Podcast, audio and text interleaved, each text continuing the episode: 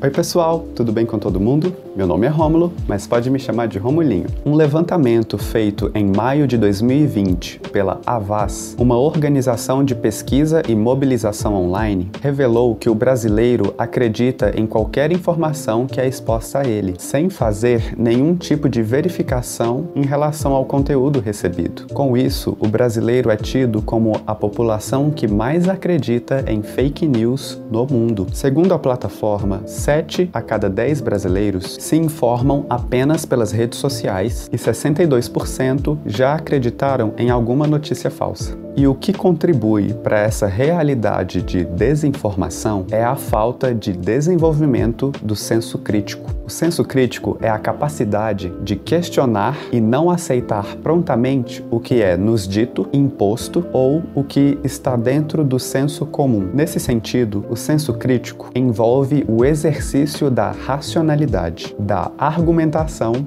e da ciência. Hoje vamos aprender como desenvolver o senso crítico identificando pontos que evidenciam uma notícia falsa. Se você é novo por aqui e gosta de receber conteúdos sobre os mais diversos aprendizados, isso significa que você é muito bem-vindo à nossa comunidade inteligente. Aqui nós compartilhamos experiências, opiniões e vários conhecimentos em prol do nosso desenvolvimento como indivíduos conscientes. Depois de escutar esse episódio aqui, eu recomendo que você ouça o episódio 1 de apresentação para conhecer ainda mais o propósito da nossa comunidade. Beleza?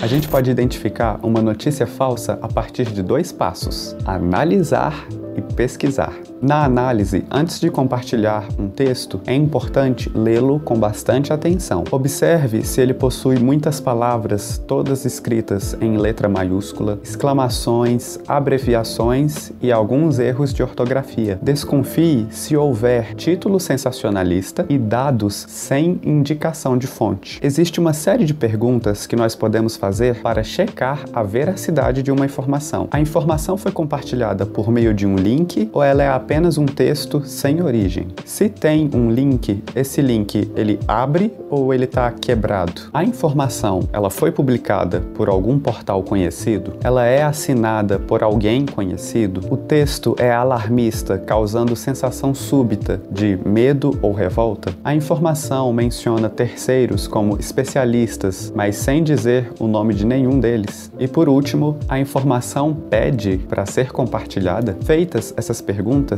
o segundo passo é a pesquisa. Você vai selecionar um trecho da informação e jogá-lo em algum mecanismo de pesquisa. Existem alguns sites especializados em descobrir notícias falsas e provavelmente você pode encontrar uma confirmação se aquela notícia tem alguma veracidade. Lembrando que esses passos também podem ser usados para áudios e vídeos compartilhados. Ao descobrir que uma notícia falsa foi compartilhada por alguém ou por você mesmo, não sinta receio em esclarecer e alertar as pessoas. Dessa forma, você não estará colaborando voluntariamente na disseminação de conteúdos duvidosos que podem gerar situações ruins sem motivo ou até mesmo prejudicar algumas pessoas. A nossa conversa de hoje nada mais é do que uma abertura de consciência sobre a importância do senso crítico, ter atenção naquilo que a gente consome e ter responsabilidade naquilo que compartilhamos.